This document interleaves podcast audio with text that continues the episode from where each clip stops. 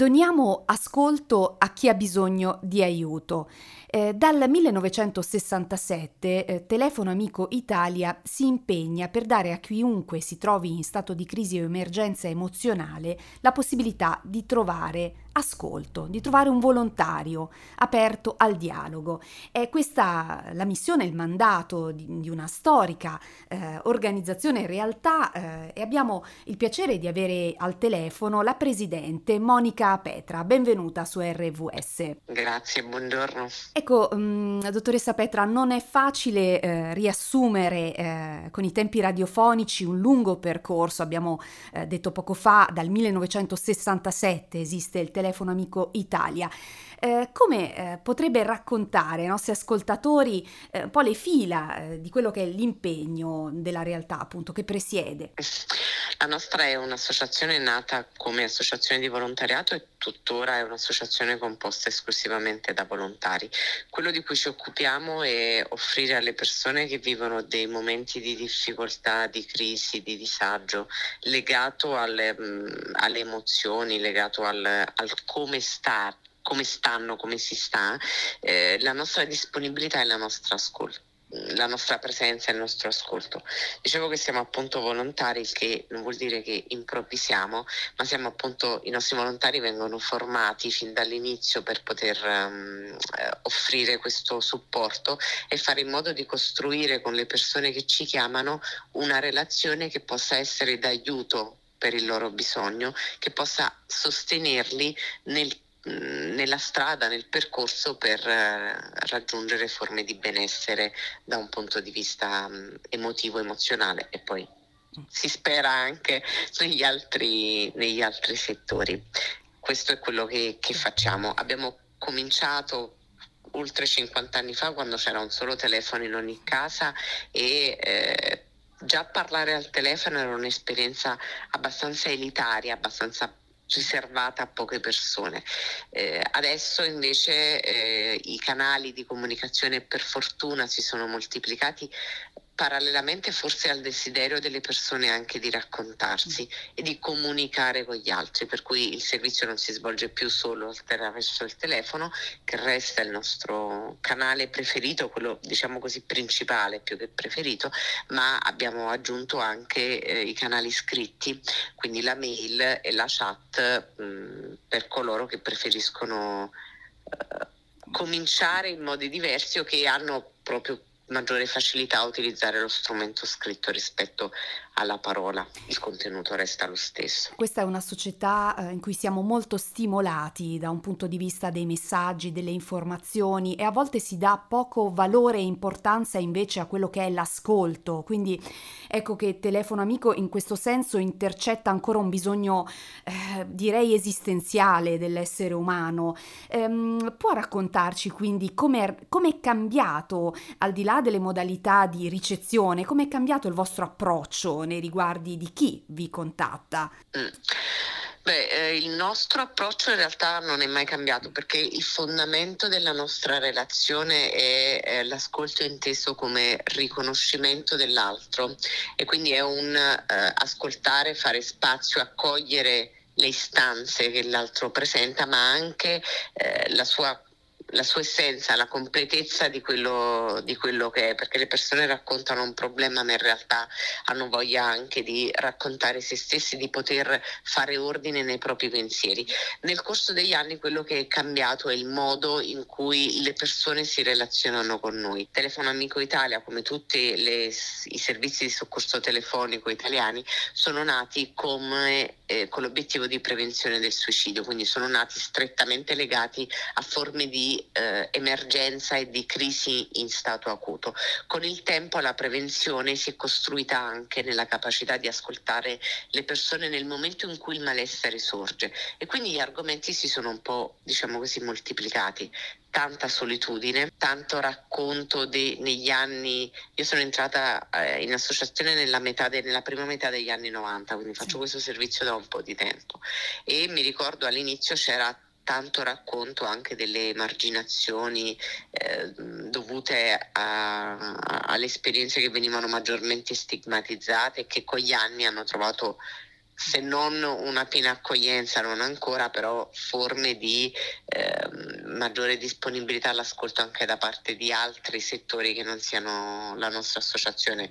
Penso alle eh, manifestazioni le prime manifestazioni dell'omosessualità pubblica, penso alle mh, ai disturbi psichiatrici che sono tuttora oggetto di uno stigma forte, a tutte quelle forme di, di esperienze che venivano lasciate un po' ai margini.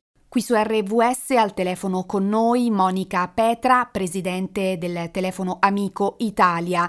Eh, dottoressa Petra, quanto ha inciso la pandemia questi ultimi due anni sul servizio che offrite? Cosa è cambiato? Il racconto della quotidianità, quindi per carità con tante differenze dovute alle fasce d'età, per cui gli anziani raccontano, hanno raccontato soprattutto all'inizio la solitudine, quella vera, cioè si intende quella nella quale non c'è più neanche il contatto col negoziante sotto caso Chiaro. dal quale vado a comprare il giornale la mattina, ma l'abisso della solitudine piena e, e anche la paura di chi si è sentito per tanto tempo eh, dire e ripetere che era eh, veramente a rischio di sopravvivenza, era quello da tutelare. Ci sono stati eh, quelli dell'età medie, quelli che hanno le responsabilità delle famiglie, quelli che hanno perso il lavoro, chi, ha avuto, eh, chi si è chiesto cosa sarebbe successo dopo la fine di questa pandemia, chi ha dovuto reinventarsi tante difficoltà economiche, tanto racconto proprio di una quotidianità fatta di fatica.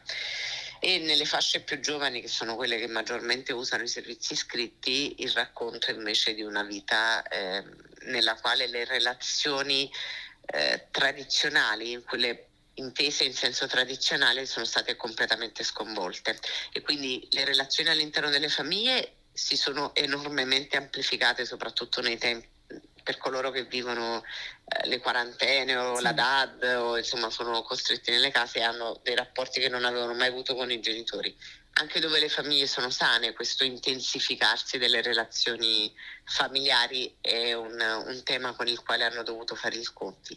Dall'altra parte le relazioni fra pari sono diventate più rare e quindi vedono meno gli amici eh, o mh, mm, non penso solo agli adolescenti, penso a quelli che si sono iscritti all'università in questi anni e che hanno frequentato da, da remoto di fatto non conoscono i loro compagni eh, o, o, li hanno visti, li vedono saltuariamente, quindi fanno i conti con una forma di creazione delle relazioni oppure un'assenza di relazioni che è veramente significativa. Poco fa accennava anche al ruolo dei volontari eh, e alla formazione di cui sono anche destinatari. Immagino che ci sia una componente importante anche mh, di eh, relazione di protezione emotiva, per così dire, no? rispetto anche a chi chiama. Eh, come, come agite, insomma, dal punto di vista formativo verso coloro che vogliono e come si fa a diventare appunto volontari della vostra associazione? Lei ha, ha, molto ben inquadrato il tema. I nostri volontari vengono formati su due fronti, quello dell'ascoltare l'altro, quindi essere in grado di facilitare la parola dell'altro, cercare di aiutare le persone ad attivare le loro risorse, però anche a fare in modo che nel corso di questa relazione loro non diventino vittime da un punto di vista emotivo dell'esperienza che stanno vivendo. Per diventare volontari eh, è necessario scrivere alla, alla nostra mail e Ehm, che è volontari.telefonamico.it per inviare la propria candidatura e poi si viene in, indirizzati al centro più vicino. Dopodiché ogni centro, ogni sede eh, conduce e sviluppa proprio, un corso per nuovi volontari che si sviluppa in diverse fasi, la prima, quella proprio strettamente teorica, dura all'incirca due mesi e mezzo, tre mesi, con una frequenza settimanale e poi progressivamente ci si avvicina al tirocinio, quindi a forme di eh, tutoraggio, di lavoro con i volontari esperti, le simulazioni e poi un po' alla volta ehm, si comincia a rispondere. Il percorso dura normalmente dai 6 ai 9 mesi, poi dipende dai periodi anche dell'anno, ma non conclude l'esperienza formativa perché una volta che le persone sono poi diventate nostri volontari, tutti hanno l'obbligo di partecipare almeno una volta al mese a delle esperienze di formazione che in alcuni casi mirano a ragionare, a riflettere a fornire anche strumenti di, di gestione delle nuove emergenze, delle emergenze che stiamo vivendo. In altri casi invece sono esperienze di eh, intervisione o di supervisione, cioè di attenzione, di cura nei confronti proprio del volontario e del modo in cui eh, sta vivendo e vive la, la, la sua esperienza con il nostro servizio. Cerchiamo di essere veramente tanto attenti ai nostri volontari perché eh, il rischio per eh, i caregiver come noi è proprio quello di eh, un po' bruciare e mh, mm, di saturare la disponibilità nei confronti degli altri eh, rischiando anche di perdere delle risorse e fare mm. del male agli individui, per cui lavoriamo veramente tanto sulla formazione dei nostri volontari. Grazie Monica Petra, lo ricordiamo presidente del Telefono Amico Italia, il sito internet lo ha citato mm, eh, poco fa, anzi la mail dei volontari, ma citiamo il sito telefonoamico.it e il numero al quale contattarvi resta lo 02 2327 2327, giusto? Perfetto, esatto. Grazie di nuovo e buon lavoro davvero. Grazie a lei e buona giornata, grazie. A risentirci.